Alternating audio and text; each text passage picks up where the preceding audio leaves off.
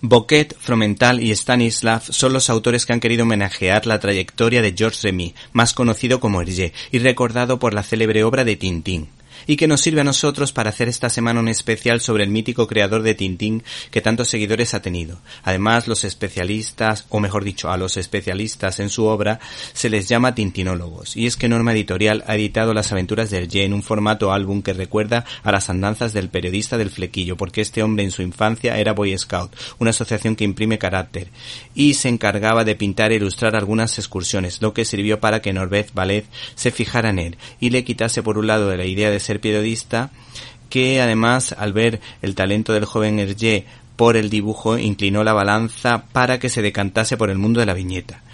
Y Tintín en el país de los soviets, publicada primeramente en episodios, fue editada por el sacerdote, el citado sacerdote Norbert Valez.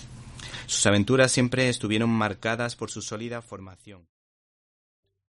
¿Te está gustando este episodio? Hazte fan desde el botón apoyar del podcast de Nivos.